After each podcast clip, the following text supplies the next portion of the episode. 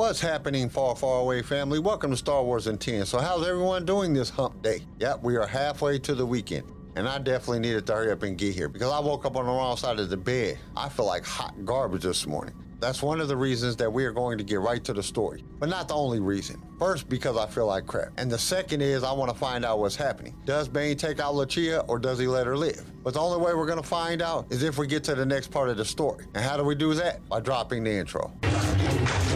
What will you have? You are now tuned in to a Star Wars show, so just sit back and ready to flow. Clear your mind of what you know, and let the force be the course of where we go. As we take this journey far, far away, now let's hear what Darth Vader has to say. We would be honored if you would join us. Bane's mind flashed back to his first encounter with Caleb on Ambria. The healer had stood before him as Lucia did now, utterly defiant, despite the knowledge he was no match for a Sith Lord. Yet Caleb had known he had something Bane needed. Lucia could make no such claim. There was nothing to stop him from extinguishing her life in a single instant. He began to gather the dark side, the power slowly building. But before he could unleash it, he was hit by a wall of thunderous force rolling out from a corridor to his left. Instinctively, he threw up a defensive shield, absorbing the blow. Despite this, he was slammed against the opposite wall, knocking the breath from his lungs. Lucia was not so fortunate.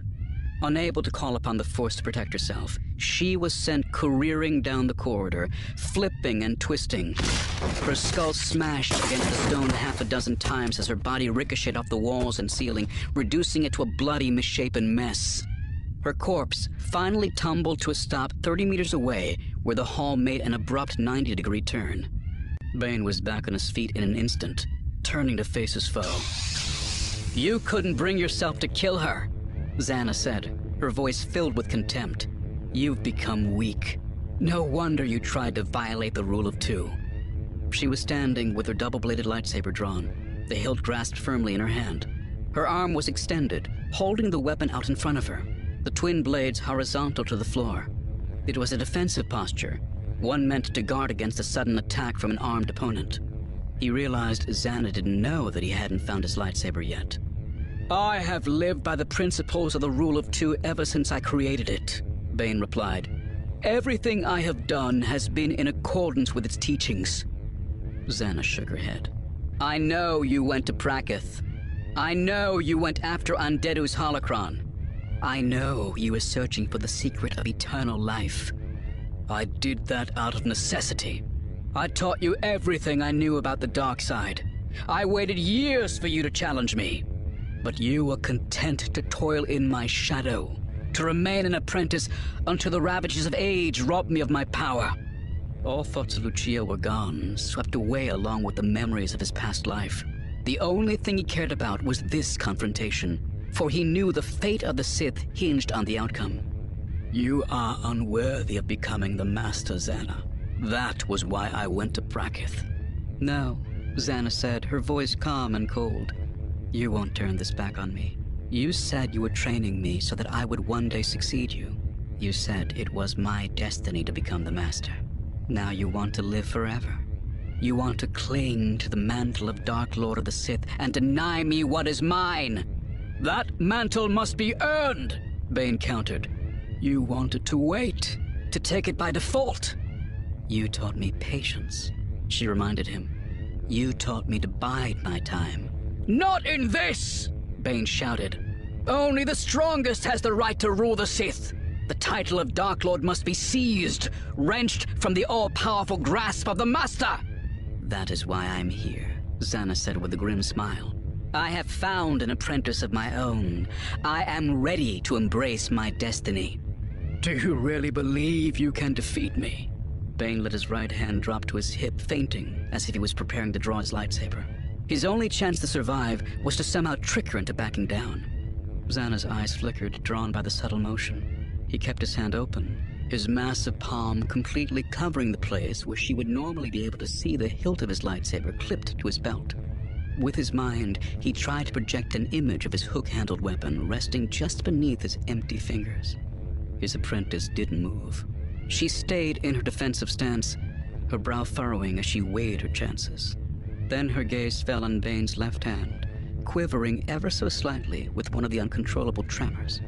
You allowed yourself to be captured by mercenaries, she said, slowly twirling her weapon and taking a confident step forward. Bane held his ground, clenching the fingers of his left hand so that they dug into the palm, stilling the tremor. You couldn't bring yourself to kill the woman who stood in your way. She took another step toward him, casually tossing her lightsaber from one hand to the other.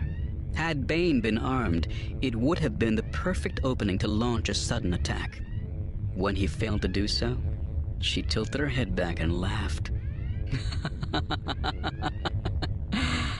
you even let yourself get trapped in these halls without your lightsaber.